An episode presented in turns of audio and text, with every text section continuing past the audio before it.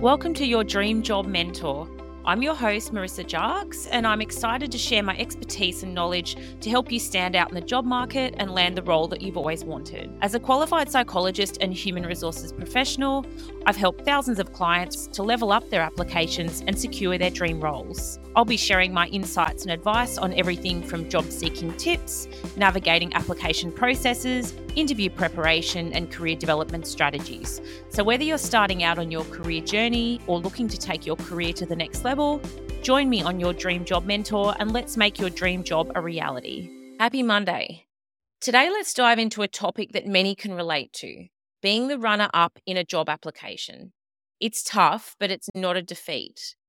Here, we'll explore why coming second isn't a bad thing and how it can be a catalyst for improvement. So let's not beat around the bush here. Feeling disheartened or frustrated after repeatedly coming in second is valid. It's tough, it's upsetting, and it hurts.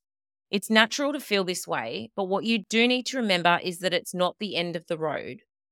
It's important to shift your perspective and recognize the opportunity for learning. Being the runner up offers valuable insights into your strengths and your areas for improvement. You also need to understand that it's not a reflection of inadequacy. Coming in second doesn't diminish your worth or your capabilities, it's merely a part of the competitive job seeking process. Finally, I recommend that you reframe this experience as a learning curve.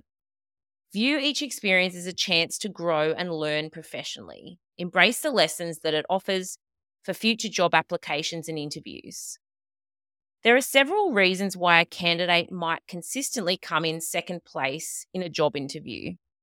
Let's discuss them to serve you some insight. Skills gap. The candidate might possess most of the required skills but lacks proficiency or experience in a specific area that a successful candidate does have.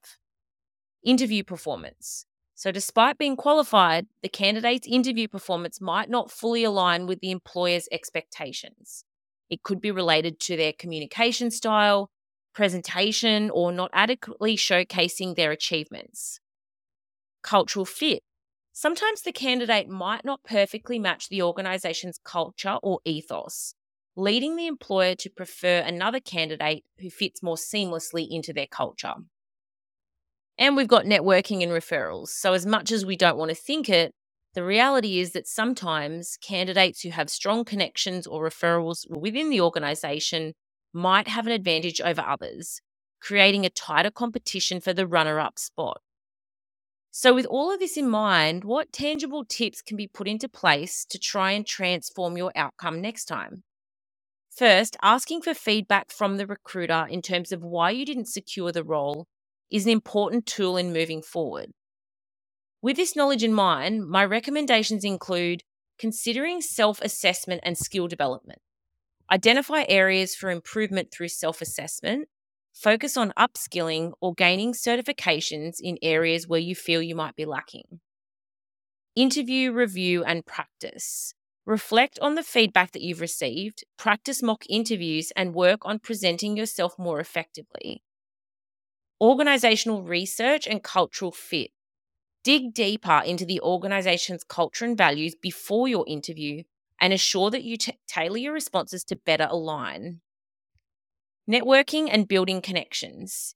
Expand your professional networks, attend industry events, and leverage your connections for stronger references and opportunities. Whilst being the runner up in a job application or an interview is not a pleasant experience, it's important to reframe it as an opportunity for growth rather than a setback. It's about leveraging each experience to fine tune your skills and approaches. Embrace the lessons, apply tangible improvements, and remember that each step brings you closer to your dream role. Thank you for tuning in to Your Dream Job Mentor, your go to podcast for expert advice on how to craft effective job applications, ace your interviews, and land your dream job. If you're looking for further information and support, I encourage you to visit my website at www.dreamjobconsulting.com.au, where you'll find a wealth of educational resources, including blogs that cover a range of topics that are relevant to job seekers like you. Don't forget to sign up for our newsletter to stay up to date on the latest tips, advice, specials, and events. For questions, you can book a complimentary call with me via my website or take advantage of one of my one on one interview coaching sessions. Thank you for listening, and I can't wait to hear about your success stories.